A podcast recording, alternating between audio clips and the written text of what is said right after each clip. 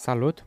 Sunt Vadim Pușneac, sunt antreprenor și om pasionat de creștere umană. Vă urez bun venit la un nou episod din podcastul Cu alte cuvinte. De data aceasta l-am invitat pe Andrei Lasc. Andrei este autorul cărții 0707 și un om fain care creează lumi din cuvinte și pixeli. Audiție plăcută! Ultima vreme am destul de des debate-ul ăsta în... Uh, eu cu mine în primul rând de, ok, uh, dacă ar fi să mă pun undeva într-o cutie, să mă descriu ca fiind sau ca făcând unde sunt, uh-huh. știi, unde mă pun. Și observ că am o rezistență din asta în a mă pune într-o cutie specifică și atât.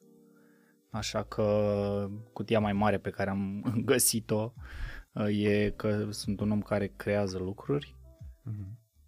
Că na, asta îmi dă suficient spațiu să creez orice și să nu mai fie paradoxul la de stai așa cum adică faci și design sau cum adică și scrii sau na, de unde până unde faci strategie sau nu știu, de ce bazi la tobe sau de ce gătești sau și atunci, uh-huh. na, un om care face chestii care apare n-au nicio legătură una cu alta. ok. Uh, o să discutăm despre aproape fiecare chestie. mă îndoiesc că o să le acoperim pe toate. ca să vedem ce este în, în cutie. Uh, nu știu dacă ai observat când ai venit în acest studio, am aici o carte, am și cu, am și autograf. E, da. Da, e semnată de tine, da. Face, da. cred că parte din prima, prima tură sau a doua. Păi o singură tură a fost. Uh. A, a, probabil că a fost atunci, la, da, în precomenzi. Sau... Știu că a fost o perioadă de precomenzi da, și după da, aia da, a fost da. o perioadă în care iarăși s-a făcut comenzi. Știu că mi-ai adus-o chiar tu. Uh, da, la UA, da, da, da, mai da, multe. Da. A fost, a fost partea de precomenzi, după care au fost, uh, da, probabil comenzile după ce a fost scoasă, uh-huh. după mhm. ce a ieșit din tipografie. Da, mamă ce vremuri. Bună parte din ele le, da, le livram eu Asta și pentru că mă costa o grămadă transportul și mi se părea, na, și pentru cititor să dea încă 50% din prețul cărții pe curier, mi se mm-hmm. părea așa super mult. Uh, nu ți se pare că a trecut foarte mult timp de atunci? Ba da, it feels like ages ago. Câți e, ani au trecut? Păi gândește-te că toată povestea se întâmpla în 2017, dacă nu bate memoria. Da, 2007. Mamă, cum ai deschis direct la... A, bine, știai că în prima parte apare anul, nu? Sau ce? Uh, la toate apare data. Ah, ok. Da, nu. I'm not a magician. I just remember what I wrote. da. Um, deci au trecut cât? Aproape 5 ani? 5 ani. Wow, da. Mam. Se fac 5 ani. În februarie la anul se fac 5 ani. De când a început, practic, cartea. Și de la lansare un pic De la lansare minus 1. Deci 4. În decembrie acum se fac 4 ani. Hai, deci practic a dospit destul de repede, așa e... Uh, da, practic călătoria a fost în 2017, din februarie până prin martie, pe urmă am stat vreo 6 luni în București, pe care am plecat în India, la final de 2017 am terminat călătoria uh-huh. și în 2018 până prin, na, de când a început anul până prin vară, am scris primul draft. Uh-huh. Am luat toate notițele peste tot, de prin agende, telefoane, mail-uri, chestii de-astea. Și undeva prin iulie mi se pare că am terminat primul draft. Și apoi na, a urmat editarea, design-ul, campania de crowdfunding și în decembrie a fost uh, lansarea. Cu siguranță ai răspuns la întrebările astea basic uh, în momentul lansării, dar... Uh, Au trecut că patru ani, se, trecut ca la ANAF se, se prescrie. Poți să le pui din nou. O să mă folosesc de moment și o să, să te mai întreb uh, câteva lucruri despre carte, pentru că sunt curios și nu cred că am reușit să facem asta, să discutăm despre asta. Uh, care a fost, sau uh, cum e experiența de a scrie o carte și de a o lansa în România? Mm, da. E... Pot să scriu o carte în sine doar despre asta. uh, pentru mine a fost, cel puțin partea asta de publicat în România a fost bulversantă pentru că nu găseam nicăieri toate informațiile. Părea așa un cerc închis, nu aveai cum să intri. Uh, la momentul ăla exista o singură editură hibrid, sau mă rog, soi de tipografie, editură hibrid să-i spunem, care nu era, nu știu, o editură mare pe care o găsești în toate librăriile, ci una care îți printa, dacă tu voiai 50 de volume, din cartea ta îți printa 50. Dacă voiai 50 de mii, îți printa 50 de mii.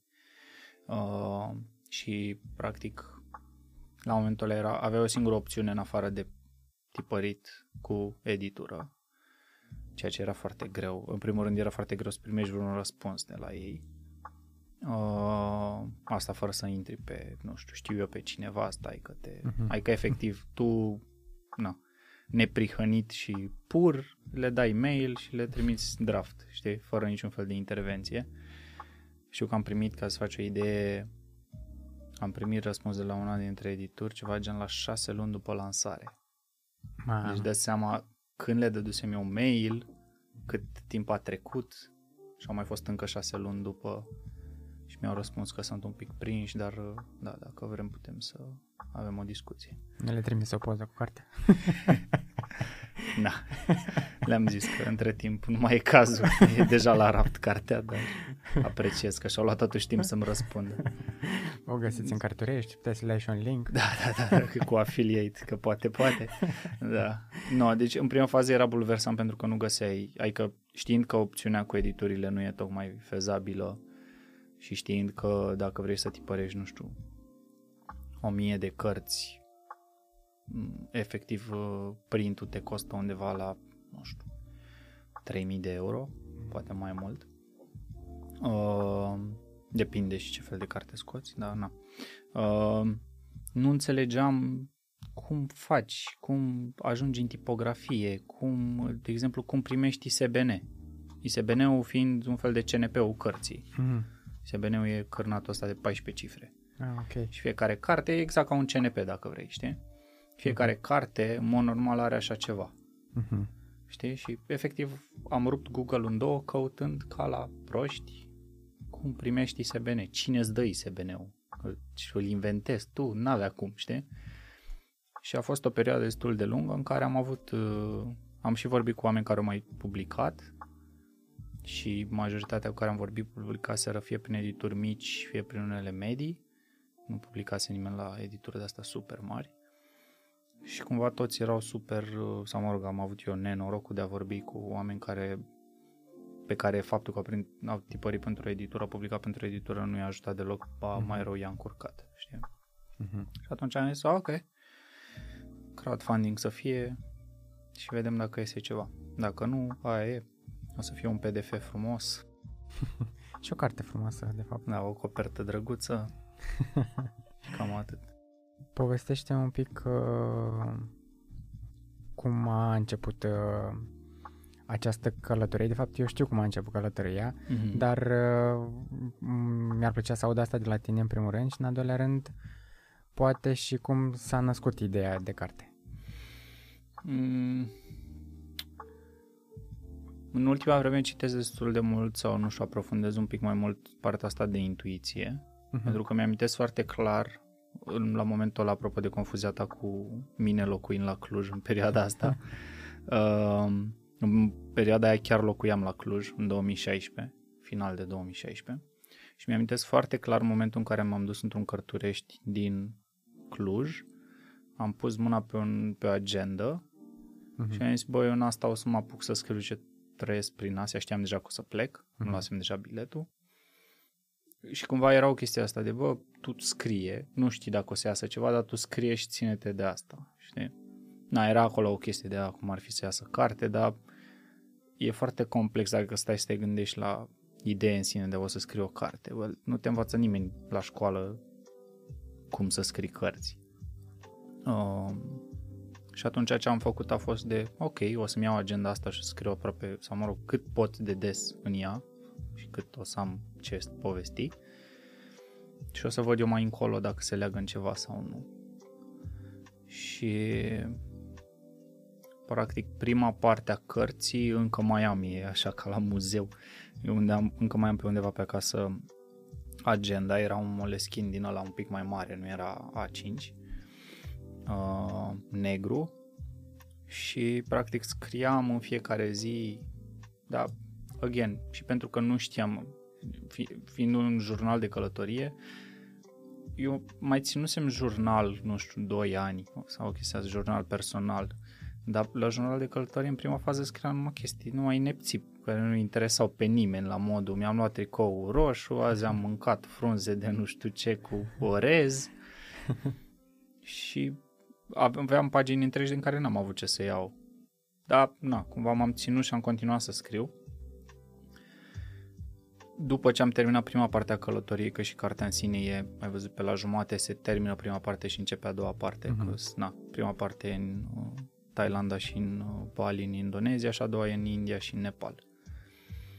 După ce m-am întors din uh, Indonezia, mi-era clar că n-am cum să scot o carte din alea două luni. E mult prea puțin material.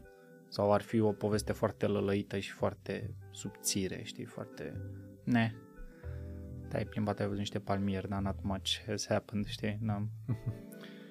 și atunci ce a fost bizar e că, de exemplu, când am ajuns în India m-am dus mult mai pregătit, aveam un mini laptop din ăsta, era de fapt o tabletă cu tastatură incorporată, că mă gândeam că îmi trebuie ceva mic, nu pot scot uh-huh. în autobuz sau un tren sau chestii de astea să scot laptop de 15 inch și aveam o chestie de 11 inch pe care scriam ca un T-Rex, așa eram. Uh, îmi făcusem uh, backup-uri pe Drive în care să scriu. Partea funny e că în primele 5 zile n-am avut despre ce. Știi? Și chit că am plecat cu avânt în India și că da, aici o să se întâmple și așa, primele 3-4 zile, da, nu... Adică era bulversant, era zgomot, era mizerie, dar nu, nu puteam să prind nimic în toate astea. Mi se părea că pana mea e suficient să la un documentar pe Discovery ca să vezi toate lucrurile astea, nu trebuie să ți le zic eu. Mm-hmm. Aș vorbi super generic dacă aș face asta. Mm, și n-am. Cumva a fost așa, ca un roller coaster cu, da, o să iasă carte, după care nu am nimic de povestit, după care stai că încep să am iar de povestit, după care mă întorc în țară, o lălăi, nu mă apuc de scris, de adunat toate notițele astea în prima fază, poate și pentru că doar ce mă întorsesem acasă și m-am întors un pic cu dor de casă. Uh, nu prea aveam chef să stau din nou cu mintea la ce am trăit pe acolo, știi? Și în realitate eu m-am întors în decembrie, până prin martie scrisesem 30 de pagini primul draft, ca să faci o idee, avea 500 de pagini. Wow, ok. Adică nu scrisese mai nimic. Și asta zic, a fost, a fost foarte multe dubii pe parcurs dacă o să iasă sau nu. Uite, apropo că ai zis uh, că ești mai atent la sau exersezi intuiția în perioada asta, uh, cred că am găsit eu o chestie pe aici. Uh, să știi că ți-am mai scris prin carte, deci uh, sper că nu ești persoana care nu, se nu, supără. Nu, dacă... nu, treabă. Uh, era vorba despre uh, o doamnă care nu era ghicitoare, dar Aha. era foarte aproape de asta și care ți-a zis uh, ceva, să te ții uh, da, de scris. Nu? A, așa ți-a zis? Uh, ea în sine era și she's a modern witch, ca să zic așa. Uh-huh. Adică e genul de om care vede în tine, știi, nu prin tine. Okay. Uh, și are, na, are her own gifts, dar în același timp merge la petreceri și are iPhone și ah, casă în Bali. Okay. Asta e un mix foarte mișto de, știi, mhm. om spiritual, dar care totuși se bucură de viața de om. Uh, și da, practic nu detaliez foarte mult în carte chestia asta. Uh, și îmi zice at some point, parcă așa era, nu? Pentru că zice și în carte că să mă țin de scris. În primul rând îți zice că să te hotărăști dacă vrei să valorezi un dolar sau un milion de dolari. Deci ce, ziceam de, ce ziceam de combinat spiritualitatea cu... Uh, Și după aia îți spune despre, da, să, că și-a dat seama că ai un jurnal sau te întreba de unde știe de partea Da, asta cu scrisul și să te ții de asta. Bine, mi-a atras aten- atenția și pentru că se întâmplă pe 8 martie 2017 și ziua mea este pe 8 martie. A, ce tare.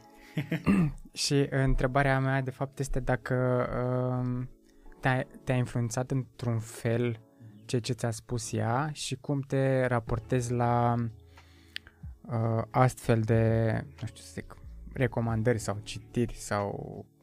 Mm, Cred că povestea e și în carte, nu mai știu. Eu practic n-am citit niciodată cartea în formatul în care ați citit-o voi. Uh, Odată ce am intrat la editare a fost... uh, Na, eu n-am mai citit-o cap-coadă. A to- Am tot scos, am tot băgat bucăți în carte. Uh-huh. Anyway, întorcându-ne la, la întrebarea ta, um, la momentul în care mi zicea de și tot, te, tot repeta chestia asta, cu, trebuie să te decizi dacă vrei să de, să valorezi un dolar sau un milion de dolari, în primul rând că la momentul ăla aveam gen 25 de ani sau și eram freelancer, adică pana mea să-mi zici să valorez un milion de dolari din freelancing în România în condițiile în care făceam graphic design și din când în când mai aveam baftă să mai iau câte un proiect pe branding, Mhm. Vorbeam de avioane. Uh, și a doua, cred că era o parte din mine care vedea, avea o relație foarte ciudățică cu banii. Adică era o chestie asta de, erau niște convingeri acolo ciudățele de genul, dacă ai prea mulți, clar ai făcut niște chestii Uh-huh. îndoielnice, sigur ai făcut niște mânării, mai mult ca sigur n-ai prieteni adevărați, știi, o chestie din zona asta foarte ciudățică. Sau mă rog, uh, niște lucruri pe care de legură le preiei sau le auzi în jur sau... Uh, între timp, uh, ce s-a întâmplat și acolo e că ș- deja am formasem filtrul ăsta de când ceva mă frapează sau văd că super rezistent la chestia aia și cum tot revine în minte, dar e aceeași reacție foarte puternică, uh, de regulă stau cu subiectul ăla mai mult timp și îl întorc pe toate părțile.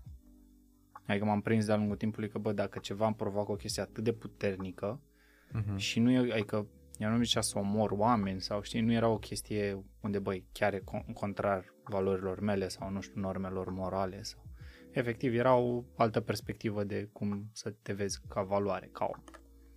Și atunci așa am făcut, mi-a luat, nu știu, câteva luni bune să pot să merg dincolo de faptul că ea vorbea în sume despre mine și să înțeleg că, bă, dacă scoți partea cu un dolar versus un milion de dolari, ce spunea ea e că dacă tu te vezi mai jos decât ești, o să umbli în consecință cu oameni care te văd la fel, Uh-huh. pe când dacă te vezi, na, m- la valoarea pe care o ai sau undeva mai în zona, știi, nu, nu, nu în zona aia narcisistă de, habar n-am, hiperbola și de ești, uh, you're the center of the earth. Uh, dar dacă ești cât de cât realist de unde ești, ce faci, ce valoare ai ca om sau ce aduci pe lumea asta, în consecință o să ai altfel de oameni în jur. Pentru că aia care o să încerce să te calce în picioare sau să-ți minimizeze ceea ce faci și natural nu o să mai stai pe lângă ei. Uh-huh. Uh, și a fost un proces destul de lung în care încet, încet au dispărut o parte din oamenii cu care petreceam destul de mult timp și au apărut alții noi. Și un proces continuu, adică mă uit că și, nu știu, și în perioada asta, în ultimii 2-3 ani, au fost oameni care, știi, ca la sistemul solar, că sateliți care încep să iasă de pe orbită și la un moment dat îi vezi că se duc, efectiv ies și se pierd, știi? Uh-huh. Ce metaforă frumoasă. Da. Uh, cred că sunt momente cheie, ca să mă întorc la întrebarea ta. Sunt anumite momente în care niște oameni văd ceva în tine și și știu cum să ți-o spună încât fie să te zdruncine, fie să vină așa, știi, balsam pentru suflet. Și momentele alea mi se pare că sunt rare și că, știi, you have to grasp on them. Să, te prin, să le prinzi în primul rând, să le reții, să le mm, să înțelegi ce a vrut să zică omul ăla și dacă ți se pare că n-ai înțeles, fă un, Mhm. știi, du-te și mai întreabă-l odată ce a vrut să zică. Sau să se așeze un pic, poate că... Și după clar se așeze și să stai tu cu tine și să vezi cum o traduci tu pentru tine, că practic omul a, a tradus-o pe limba lui. Cum te vede el. Nu are cum să te vadă 100% cum ești, nici tu nu te vezi 100% cum ești, că părți din tine la care ești orb. Da, da. Și asta e genul de momente care ai, că și acum am, trec fiori când mi-am de povestea asta sau na, am mai avut câteva inclusiv, am mai avut câteva inclusiv în uh, universitatea alternativă și na, mi se pare că sunt așa odată la câțiva ani, câte unul, știi. De chiar vorbeam de curând cu, cu prietena mea despre chestia asta de în momente de răscruce mă întreb cât de mult chiar vin oamenii ăia și se întâmplă lucrurile alea care să te hotărască dacă mergi la stânga sau la dreapta sau ești atât de știi, cu ochii în toate direcțiile încercând să make sense of it și să înțelegi încotro să mergi încât faptul că cineva zice la un moment dat ce drăguț ai scris nu știu ce chestie, lucru pe care că ți l-ar fi zis cu trei luni în urmă ar fi fost, ah, mersi, mm-hmm. cute. Și apoi ți-ai fost de treabă. În momentul ăla tu fiind atât de mult în căutarea aia de lucrul ăsta, trebuie să găsesc un sens în tot ce se întâmplă sau să iau o decizie, mă duc la stânga, la dreapta, ce fac, încât na, cumva ești mult mai, nu știu, permeabil la... Și asta mi se pare magică. Adică nu, ar, ar fi un pic trist și să te aștepți ca în momente de răscruce să vină cineva. Să, și dacă nu vine nimeni, știi?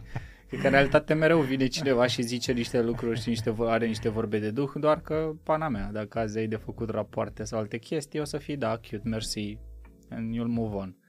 Uh-huh. Nu o să stai atât de mult să te gândești sau să, știi, să intri mai în profunzime cu ce a zis omul ăla. Uh-huh.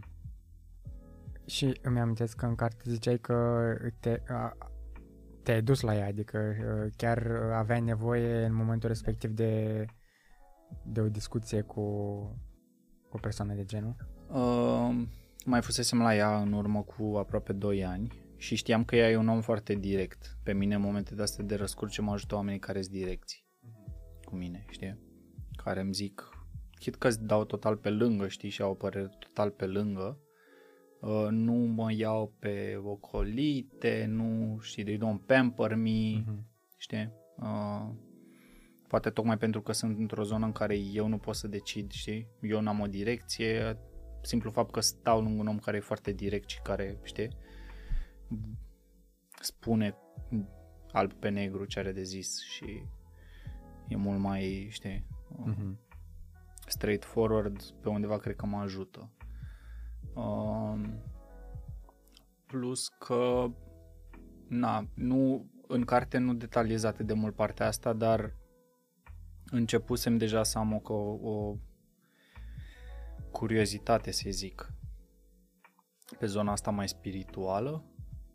Prima oară când am mers la ea pentru mine a fost un soi de experiment adică aflase Lena Holban de, de tipa asta și am zis, băi, sunt curios cum e, n-am fost niciodată, hai să vedem, e ana mea, că așa cum am mers la nu știu câte temple sau, știi, uh, am experimentat o fel de lucruri prin Asia, ei oricum au cu tot o altă viziune asupra ce înseamnă spiritual față de noi, let's give it a try știi? Și a doua oară când am mers la ea deja începeam să fac pași mici în direcția asta, știi, de să înțeleg un pic mai mult ce înseamnă, nu știu, ce intuiția, știi cum mai povesteam din loc în loc și prin carte de mi-e greu să mă prind, mi-era greu, acum am, eu am făcut un mic progres la nivel de când e intuiție și când e mintea. Uh-huh că în cazul meu vin la fel mesajele, știi? De, mi se pare că mi-a venit o idee sau, știi? Uh, și la momentul ăla eram în căutarea asta de cum, cum fac diferența, cum mă prind ce e ce. Și în momentul ăsta ce te ajută să te prinzi? La mine e un soi de ciclicitate cam la cât timp se întâmplă proiecte personale noi cum a fost cu substrat, cum a fost 77, cum a fost poevie. Uh-huh. Nu se întâmplă mereu la același interval, dar există o anumită cadență sau știu că după ce trec până anumite stări, de regulă după aia coc ceva, fără să am neapărat intenția asta, at some point mă trezesc făcând ceva și îmi place foarte mult. Problema e, sau mă rog, provocarea e că mie îmi vin o grămadă de idei. și din grămada aia de idei, mai ales la început, mă apucam de toate sau de majoritatea. Ale care erau la îndemână și de care, nu știu, cel țin în facultate și aveam bani să, mă, să pot să le fac. Nu știu, dacă voiam să mă apuc să țes tricouri în România, n-aveam bani de așa ceva. Um, și mi-a luat destul de mult timp să mă prind, bă, ce e o idee care vine, știi, vine pur de minte și e pur o chestie a, nu știu, ego-ului, dacă vrei. Sau copilul ăla super excited că are o jucărie nouă, i-a venit lui o idee nouă. Și ce e o idee care are potențial chiar să crească. Ca să faci o idee, după ce am scos cu substrat, am mai avut încă vreo șapte pagini șapte proiecte începute până a apărut Poevie. Uh-huh. Și de majoritatea probabil că n-ai auzit pentru că they didn't go anywhere. No. Știi? Și la început era foarte frustrant pentru că nu mă prindeam care sunt proiectele venite și care sunt intuiții și care sunt ambiții. Uh, și îmi dădeam seama la ceva timp după când vedeam că nu mai am niciun chef de proiectul ăla și mi se părea o idee tembelă și nu înțelegeam mm-hmm. și m-am apucat de ea, dar eu voiam să mă prind de când venea ideea, nu după trei luni, știi? Nu după ce am pus toată universitatea alternativă și toți colegii din ASER să dea like la nu știu ce altă pagină creată de mine. și ce mi-am dat seama e că uh, dacă vrei, cel puțin așa funcționează la mine. Ideile astea care vin intuitiv sunt ca oamenii introverți pe când ideile astea care sunt mai grabă niște ambiții sau niște, nu știu, produse pur mentale, uh, ca de party animals, știi? Mm-hmm. Oamenii aia super extroverți, aia mm-hmm. care acaparează tot, știi? Și în prima fază normal că o să te uiți și o să dai mult mai multă atenție lor care acaparează, știi? Și care, da, ce tare și să faci aia și până să faci aia și să faci parteneriat între pagina aia și brandul ăla și să... Uh, dar dacă el a scuturat ideea în sine, nu e mare lucru, nu e, știi? Și, na, de partea cealaltă ai, nu știu cum a fost poezie de, bă, cum ar fi să te reapuci de scris poezii, dar să le schimbi un pic forma sau, știi? Și să renunți la cuvinte de alea retardate pe care, nu retard, cuvinte mult prea complicate și prea pompoase pe care nu le folosești în mod normal, dar le folosești pentru rimă. Și metafore Și metafore, metafore și inversiuni și Adică să le scrii, na, ca și cum ai vorbi, să le schimbi un pic forma, nu le mai scrii cu catren cum le scriai în clasa 5-a. Bag o fi să vezi ce este. Știi? Asta versus mamă, cum ar fi să faci aia și să combini cu ideea aia altă. Și... uh, că ai adus în discuție poezie, am și, am și găsit una aici în carte, probabil, nu știu dacă nu e chiar prima, și începe așa. Cine a pus pe acoperiș, cine oacheș pe furiș, cine nor și cine stele, cine frezii și lalele, cine strigăt, cine șoaptă, cine o cireașă coaptă, cine vin și cine pâine, cine azi și cine mâine, cine a pus de dimineață, cine somn și cine viață. Ce mai face poezie? Nu am, nu am mai văzut de mult. Da. Uh, N-am, uh, n-am scris undeva despre asta. Pentru mine și publicarea jurnalului și publicarea poeviei au fost un soi de closing the circle, dacă vrei. Uh-huh. Ai un fel de onorat proiectul și dus la capăt. Um, și în momentul în care am publicat cartea, când am publicat poezie de terapie, știam, cel puțin cu emoțiile pe care le, cu care lucrasem scriind poeziile și poveștile despre care scrisesem, știam că s-a cam încheiat ce aveam de zis. Sau că am zis cam tot ce aveam și am scos din mine cam tot ce aveam de scos. Sub forma asta, în punctul în care eram atunci. Uh, și acum cumva e într-o etapă în care, nu știu, mai degrabă e post factum, nu știu cum să zic. Adică mi se pare că cumva sări mingea la cititori, în care ei stau și descoperă, ei au propriile călătorii, ei scot din ei lucruri. Eu cumva am trecut un proces înaintea lor scriind-o Mhm. și acum pentru mine unul nu mai e neapărat o miză. Mai, se mai întâmplă, mai am momente, de, dar sunt mult, mult mai rare în care am o emoție foarte puternică pe care nu știu cum altfel să o scot sau cum să mi-o clarific mie în primul rând și se mai întâmplă să scriu, dar nu știu, odată la câteva luni. Știi? Și atunci nici nu, adică știu că o scot doar pentru mine și nu e, n-am nevoie, nu simt nevoia să o mai public pe blog sau e pur procesul meu interior. Dar, na, la fel ca la uh, 7 și 7, cumva toate proiectele pe care le-am închis n-am m-am învățat minte de la un punct încolo să nu mai zică da, nu, it's done and dead. Pentru că nu știu sub ce altă formă s-ar putea să îl reiau at some point. Dacă este gândești și la cu substrat, dacă te uiți prin anumite titluri din carte, multe au jocuri de cuvinte. Dacă te uiți la final, la cuprins, uh, nu toate, dar o bună parte din ele au un soi de jocuri de cuvinte.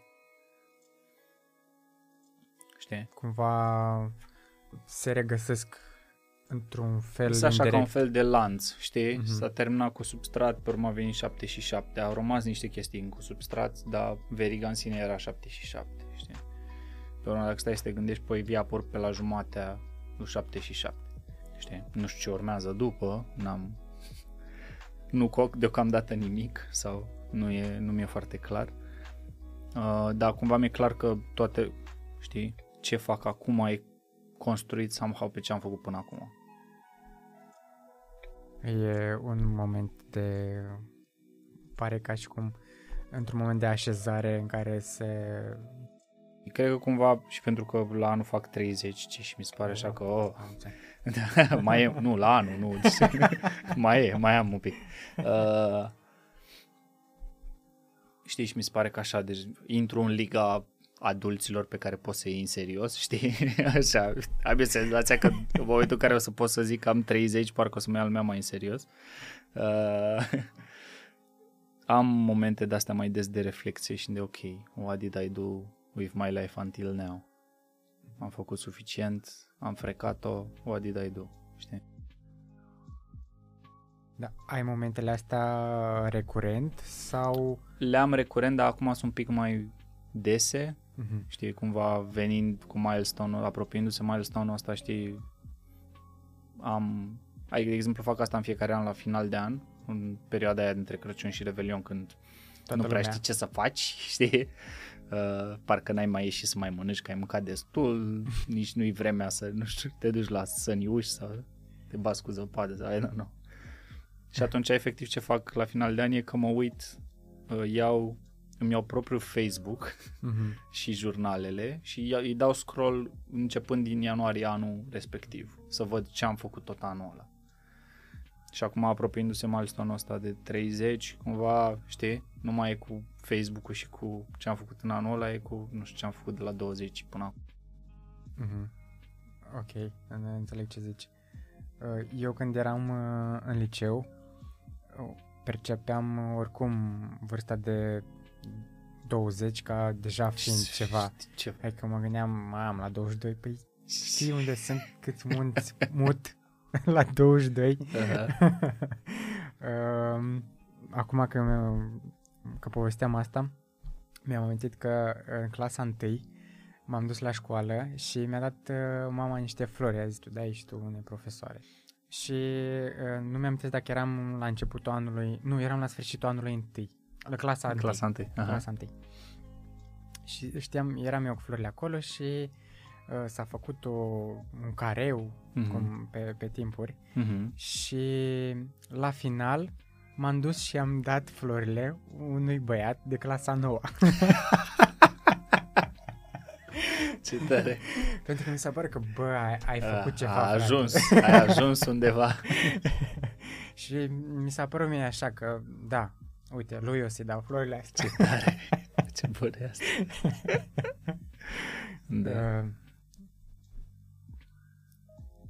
citind cartea și citind și poeziile, știu că și am observat asta la tine că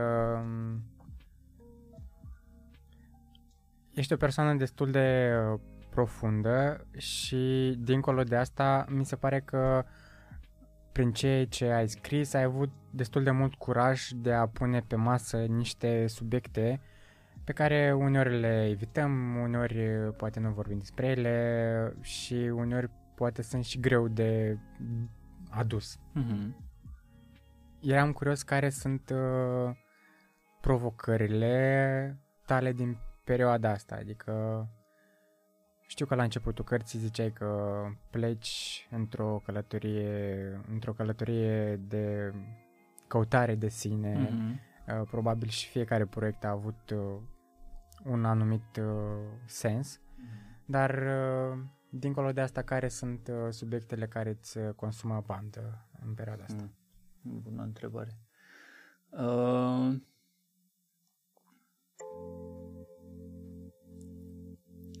Apropo de partea asta de căutare de sine, mi-am dat seama că nu, nu o să se oprească, adică la începutul cărții cred că și zic că nu cumva mă aștept ca întoarcerea din retreat în care plec să răspundă la întrebări și da, deci cute and also a bit dumb sau, mă rog, overly excited, nu știu, uh, un pic naiv așa.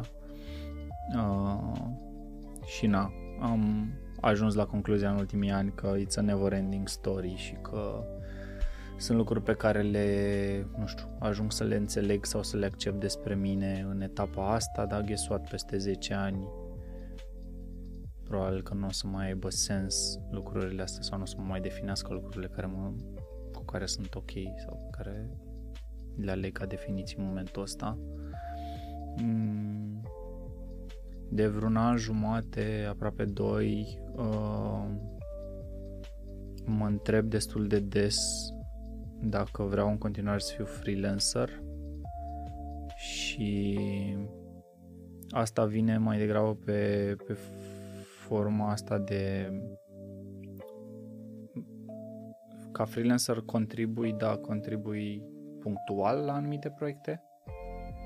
Și asta era foarte mișto când lucram la Bookster, cumva aveam și exemplul alt în care lucram zi de zi la același lucru. Și am avut norocul să intru în echipa Bookster când Bookster avea un an sau o chestie, era foarte, foarte la început. Știi și looking back să văd ce am construit acolo și faptul că n-ai toți build to last, chit că în momentul ăla mi se pare mai greu mă joc decât uh, fac treabă. Uh, aveam nevoia asta și am nevoia asta de ok, e fain și e fun să am și campanii punctuale pentru anumite branduri sau cauze sau chestii de genul ăsta, dar încep să, încep să simt nevoia de contribuție constantă și mai mare la ceva mai mare de atât.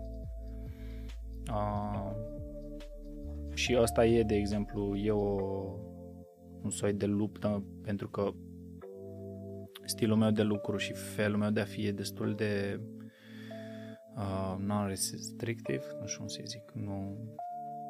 Adică pe mine dacă mă pui să lucrez de la 9 la 6 și mă obligi să stau în birou de la 9 la 6, pe mine în 6 luni mă găsești leșinat, probabil într-o stare semidepresivă. Eu lucrez în spriuri de, nu știu, 3-4 ore, după care am nevoie de o pauză de 2 ore în care să, nu știu, mă uit la filmulețe pe net în care unii fabrică, nu știu, azi fabricau ceramică sau, știi, să-mi eliberez mintea de tot ce am făcut în prima parte și apoi mai bag încă, mai bag încă o tură de, de lucru. Uh, sau, nu știu, mi-au pauze să gătesc în mijlocul zilei. Asta înainte de pandemie, știi? Nu poți să la birou și să le spui eu două ore nu mă, nu mă căutați că mă duc să fac paste. Sau, știi? Și atunci, pe de-o parte, am dilemele astea de cum pot să contribui mai mult și la lucruri mai mari și să las lumea asta un pic mai bună, dar la un nivel mai macro, dar fără să, nu știu, abar n-am, mă angajez la guvern sau știi, adică f- fără să renunț la libertatea sau la să ajung să fiu super îngrădit de, nu știu, chestii corporate sau I don't know, știi? N-am un răspuns care să mă împlinească cu totul momentul ăsta. Și uh, parțial și mă bucur faptul că am început să lucrez cu Domnica Petrovai la Mind Education și la școala pentru cuplu. Îmi răspunde parțial la, la nevoia asta de a construi la ceva mai mare. Doar că momentan tot simt chestia asta de băi, nu i-am dat de cap încă. Asta e pe partea profesională. Uh, pe partea personală, na, a fost uh, a fost, nu, ultimii ani au fost destul de tumultoși cu foarte multe lecții. Uh, și na, o parte din lecții, pe parte din lecții încă le procesez și mi-e clar că încă nu le-am învățat, încă nu le-am văzut pe toate. Și ce mi-am dat seama să o fac e că într-un fel destul de dureros am învățat ce vreau și ce nu vreau într-o relație, ce caut și ce, știi, ce e pentru mine și ce nu. Uh, ceea ce e, pe de-o parte, liberator, că ți-e mult mai, știi, având claritate, ți-e mai clar când e da și când e nu. Dar având claritate în același timp, e și partea dureroasă că știi când e nu. Știi? Uh, și pe lângă asta mi-am dat seama că am rămas un pic fără hobby-uri sau ca pe alea pe care le aveam mi s-a cam luat, poate și de la pandemie unde na pana mea cât să gătești sau știi, uh, cât să bricolezi în casă. Și e interesant, adică mi se pare mișto că în punctele astea de partea mișto la punctele de răscruce e că you can choose whatever. Și poți să alegi și în cazul ăsta cu hobby-urile, nu știu, perioada asta experimentez karting-ul. Super fun, știi? Da. Și te-am văzut la Tobe. Uh, Tobe. Da, e o variantă, e o iubire mai veche revenită, e din liceu. Uh, da, ăla e alt hobby care a apărut anul ăsta în pandemie. Da, e le-am, le-am văzut și, bine, prima întrebare mi-am pus-o, oare unde stă și dacă nu are vecini. Ba da. Și după aia, cred că ieri sau altăieri am, am văzut un story în care puneai cum se aude, se aude la ei și cum se aude la tine în căști și de fapt e ceva ce simulează uh, sunetul. Da, ele sunt electronice. Uh, tind să cred că există și variante și mai silențioase de atât. Adică eu am un set de începători. Uh, practic e ca și cum ai bate cu un creion în nu știu ce să zic nu chiar într-o pernă, că e totuși un fel de cauciuc. Uh, da, ca și cum ai, nu știu, bate cu un creion în ceva mai tare, într-o canapea mai tare. Da, întrebarea mea legată de ele e dacă te-ai muta la niște tobe uh, normale, normale nu? dacă se aude la fel. Uh, ca uh, aveau la universitate alternativă în subsol, nu știu dacă tu l-ai prins. L-am prins subsolul, am fost și acolo, dar nu, nu. le-am văzut. Uh, se simte cu totul diferit, pentru că ai, în primul rând ai mecanica de ele fiind, tu practic bați într-o chestie care e umplută cu aer uh-huh. și bați într-o membrană care e un pic elastică și practic tu când dai, bățul îți ricoșează la tobele reale, la alea tradiționale, clasice, nu știu cum să le zic. Și trebuie să le acordezi, să le strângi, să chestii de astea. Pe de altă parte, nu poți să bazi la tobe normale într-un bloc. Adică și la Universitatea Alternativă, la subsol, pe partea cealaltă față de blocul cu bătrâni, tot veneau și ne băteau în poartă. N-ai cum. Uh, pe când la asta, efectiv, e, nu știu, dai volum mai tare în căști. Numai că, într-adevăr, de exemplu, varianta pe care o am eu nu-ți ricoșează bățul la fel. Adică dai și îți ricoșează un pic, dar nu la fel de și nu-ți sare. Schimbă un pic, dar cum eu nu fac asta profesionist și nu o să bat cel mai probabil niciodată într-o trupă, nu pot zic că mă interesează așa sau mă impactează faptul că nu e the real film. E varianta de a scoate stresul de obicei sau emoțiile astea, nu știu, nervii. Uite, când povesteai de provocarea asta, o să sune amuzant, mm-hmm. cred. uh, uh, partea asta cu de a construi la și avea un impact din punct de vedere uh, profesional și în ceea ce faci. Ai zis uh, build to last și m-am gândit că poate... Build to last? Da. Ar putea să sune... la... Dacă o să mai fac vreo firmă vreodată... Poți să-i spui build to last. Da, o să te trec acolo la contributors copyright. E ok, nu o să-ți cere drepturi de autor. e, e un cadou din partea da, acestui podcast. Peste 20 de ani când o să vorbesc de cum am făcut primul milion ca să facem și gluma cu șamanița. Uh, o să povestesc cum mi-a venit mie ideea după podcastul cu tine. Povestești mai întâi de ea și după aia povestești de podcastul ăsta. M-aș întoarce un pic la partea asta cu poate provocările personale. Mm-hmm. Pentru că cumva personal mi se pare că este destul de destul de greu, de fapt, să, uh-huh. să construiești o, o relație. Uh-huh. Uh, dincolo de asta, nici nu e ca și cum, apropo și de bani, te învață cineva. Întrebarea mea e dacă pe subiectul ăsta cele mai relevante lecțiile luat din viață, din cărți sau... Cred că sunt mai multe feluri de, sau mai multe tipologii de oameni. În cazul meu, că nu știu să vorbesc cu cazul altora, în, în cazul meu eu sunt, uh, na, berbec. Eu întâi dau cu capul și abia apoi mă uit ce am făcut. Uh, chit că am și partea asta care na, se uită la, încearcă să înțeleagă, știi, are partea asta reflexivă. Uh, la capitolul ăsta dau cu capul și abia apoi încerc să-i dau de cap și să mă prind what did I do, what happened, de ce nu a funcționat sau ce a funcționat sau chestii de astea.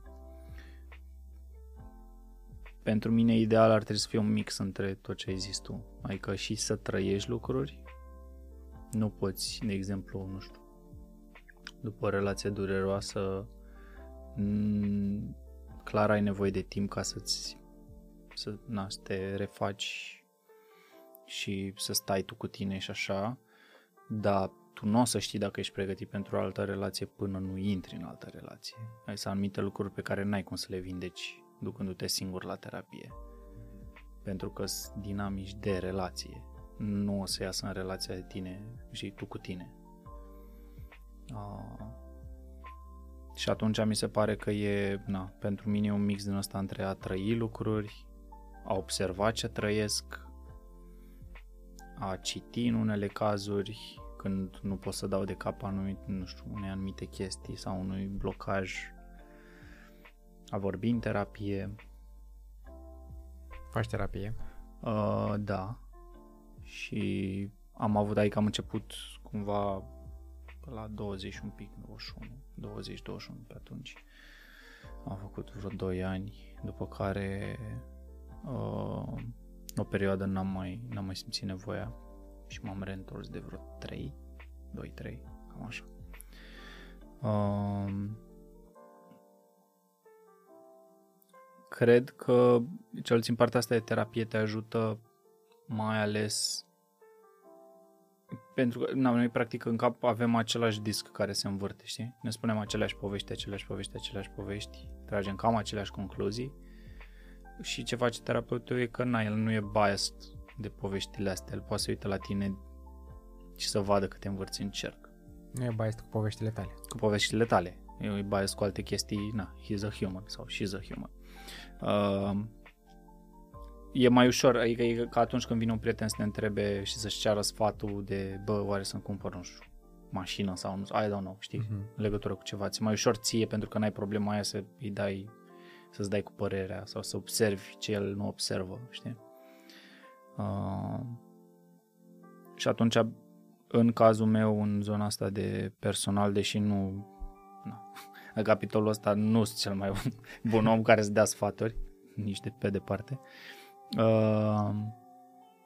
E un mix între a trăi, a observa ce trăiești, a citi în unele cazuri despre dinamicile alea sau na, blocaje sau ce a fost acolo și eventually să și tragi niște concluzii, ce ziceam și mai devreme, știi? Să poți să clarifici ce vrei, ce nu vrei, ce e important pentru tine, ce e insignifiant, ce e, știi? Și na, parte din lucrurile astea nu poți să nu-mi dau seama pe care dintre ele ai putea să le la care întrebările astea ai putea să-ți răspunzi stând singur. Mm-hmm. Adică nefiind într-o relație sau neraportând-te la o relație. Mm-hmm. Știi? Că, nu știu, e ca și cum am vorbit de mâncare, nu știu, ți-ar plăcea mâncarea cu, mas- cu garam masala, dar tu n-ai mâncat decât cu sare, piper și boia. Nu știi să zici în teorie dacă da sau nu. Sau zici la oha una între ele, s-ar putea să descoperi că e fix cealaltă. Știi? Știu că în carte um, îi povestești ce se întâmplă în corp, practic, în, da. în momentul respectiv. Și întrebarea mea este dacă ai o legătură constantă cu, cu el sau cum te uiți la somatizările uh-huh. astea? Nu cred că pe cât de atent ar avea el nevoie.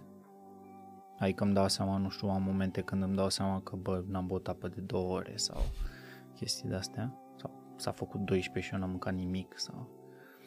Uh, mai am și na, momente din astea. Dar mai ales la partea asta de somatizări sau, nu știu, de exemplu, când a, simt niște emoții foarte puternice, mai ales în zona asta de frică sau îndoială sau orice din zona aia, o simt foarte puternic în corp. Mm-hmm. Și dacă, de exemplu, senzația aia persistă mai mult timp, nu știu, de exemplu, în ultimile, acum vreo 3 luni, de exemplu, 3-4 luni, am avut o perioadă cu, cred că de vreo două săptămâni în care am avut, să nu le zicem atacuri de panică, dar anxietate mai mult decât aveam de obicei. Și cum s-a încheiat perioada aia e că eram cu sora mea în Viena și efectiv într-una dintre zile aproape că n-am putut să mănânc nimic și de-abia puteam să merg pe stradă nu că mă durea stomacul, aveam crampe de zi și că nu știu, am mâncat crabi vii și mă, știi?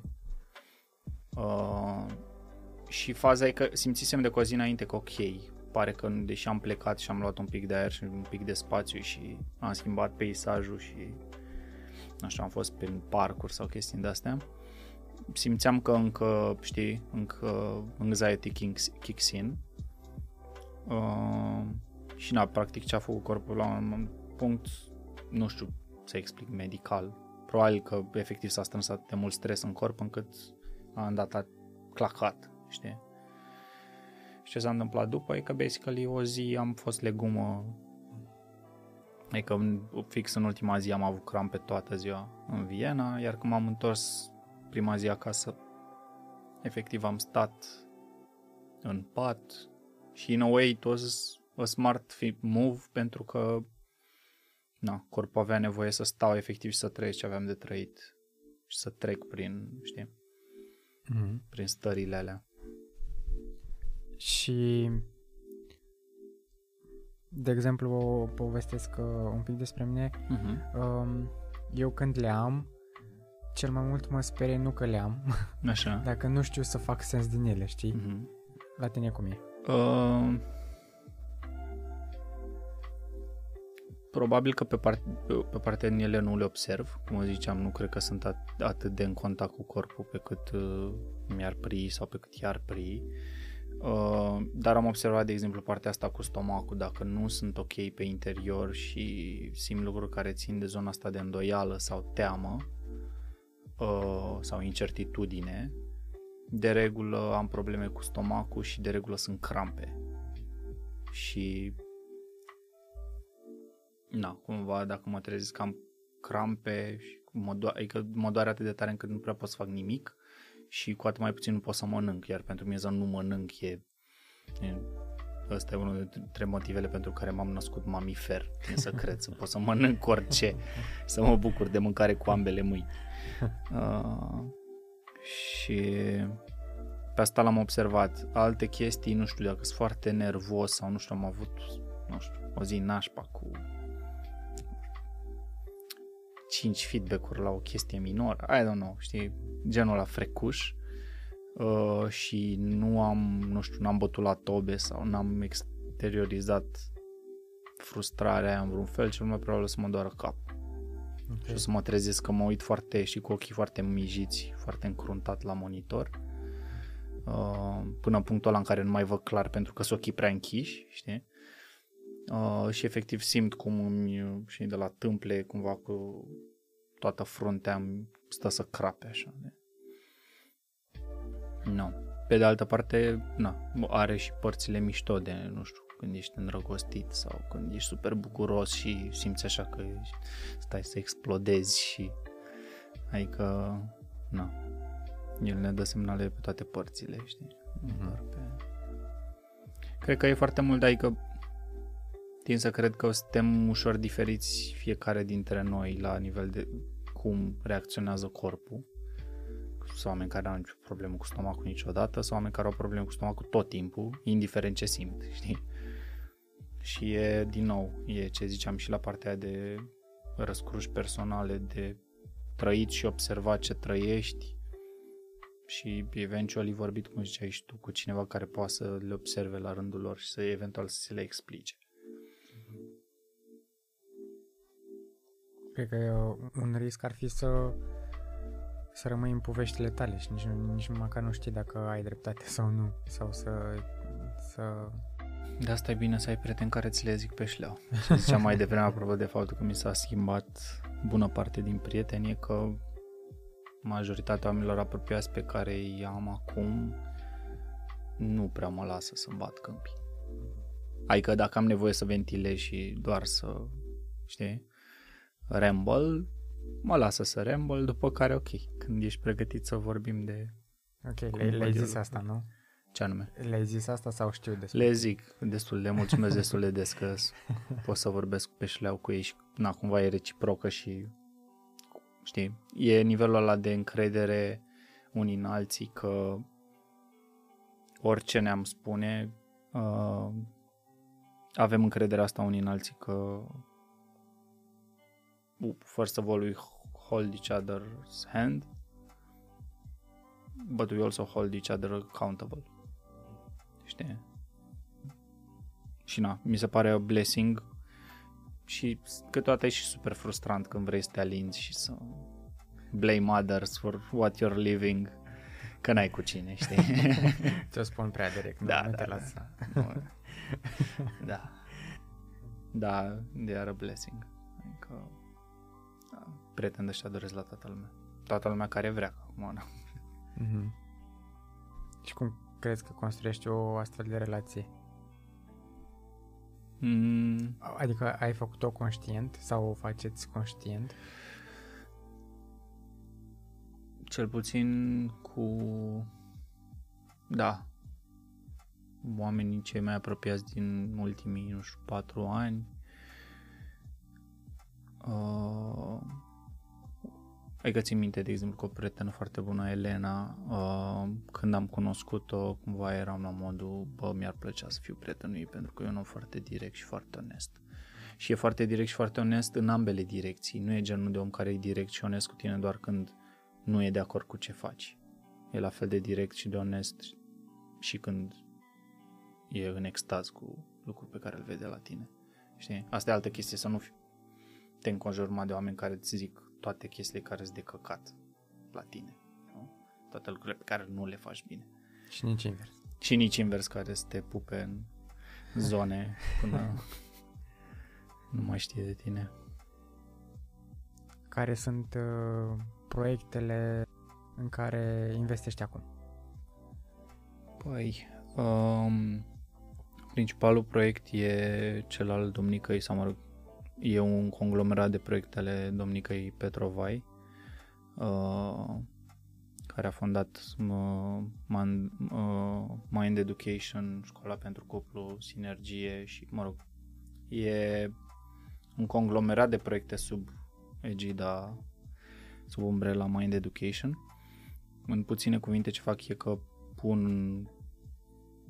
într-un format mai ușor de consumat, ca să zic așa, vorbesc în termen de marketing, uh, materialele și knowledge super valoros al terapeuților și na, ecosistemul pe care l-a creat Domnica în jurul ei. Uh, pe lângă asta a fost un an cu destul de multe proiecte pe branding și mi se pare interesant pentru că majoritatea veneau de la soloprenori, practic, oameni care nu, știu, nu erau chiar freelancer, dar nu erau nici echipă de 10 oameni. Și mi se pare interesant să văd că tot mai mulți, sau nu știu, ajung, tot la mine, ajung la mine tot mai mulți oameni care își fac curaj să se apuce de lucrul ăla pe care voiau să-l facă. Mm.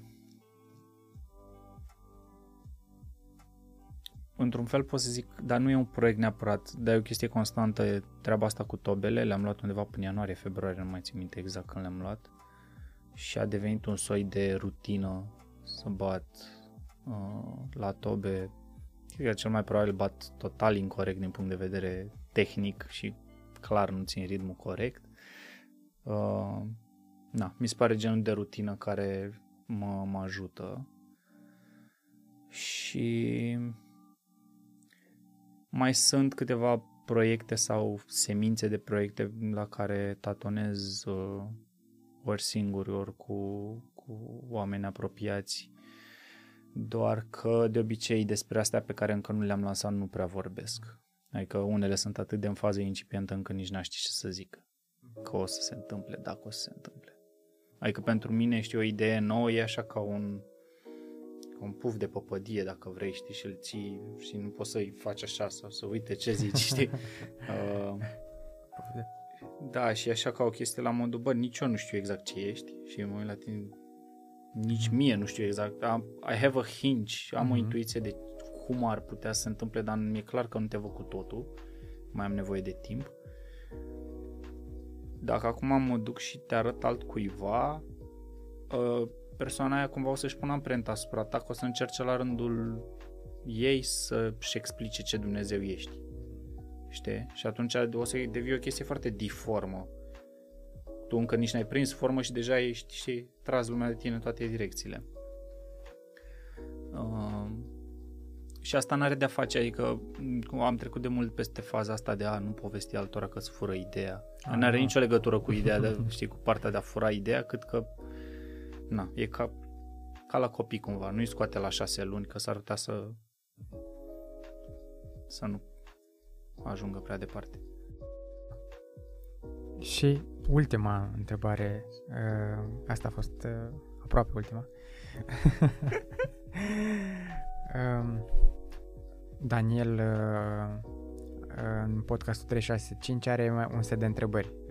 Întreabă invitații dacă ar avea un banner foarte mare la piața Unirii, Așa. ce ar scrie acolo. Aș vrea să răspunzi la asta și poate la una care mi-a venit mie personal. Așa. De multe ori merg pe stradă și mă gândesc cum ar fi dacă aș pune o melodie în căști și ar asculta-o toată lumea.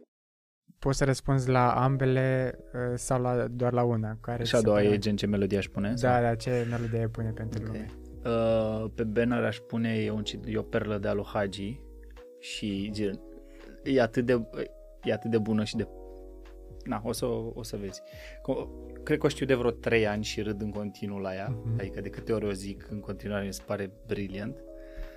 Și citatul din Hagi e viața e frumoasă, dar merită trăită.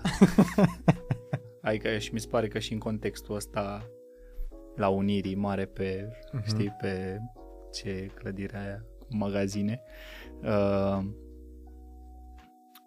mi se pare că e esența e pur esența vieții pe care o avem, știi, contextul în care suntem acum, viața e frumoasă, dar merită trăit. Darul ăla acolo e fucking brilliant, adică e, la nivel de cum e construită fraza e...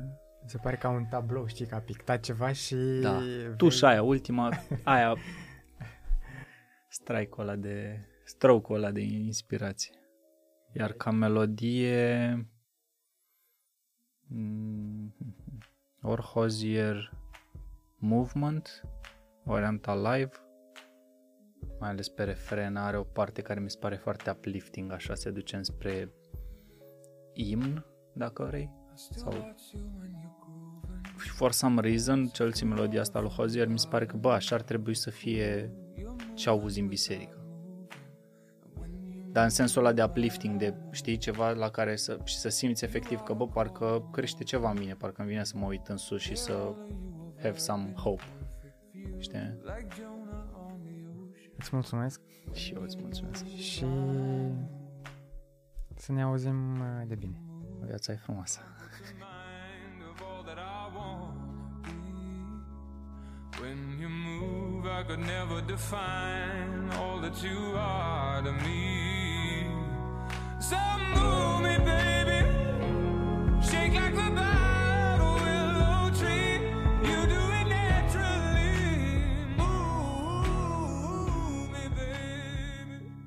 Eu sunt Vadim Pușneac și vă mulțumesc din suflet că ne-ați ascultat. Zile liniștite și pace în suflet.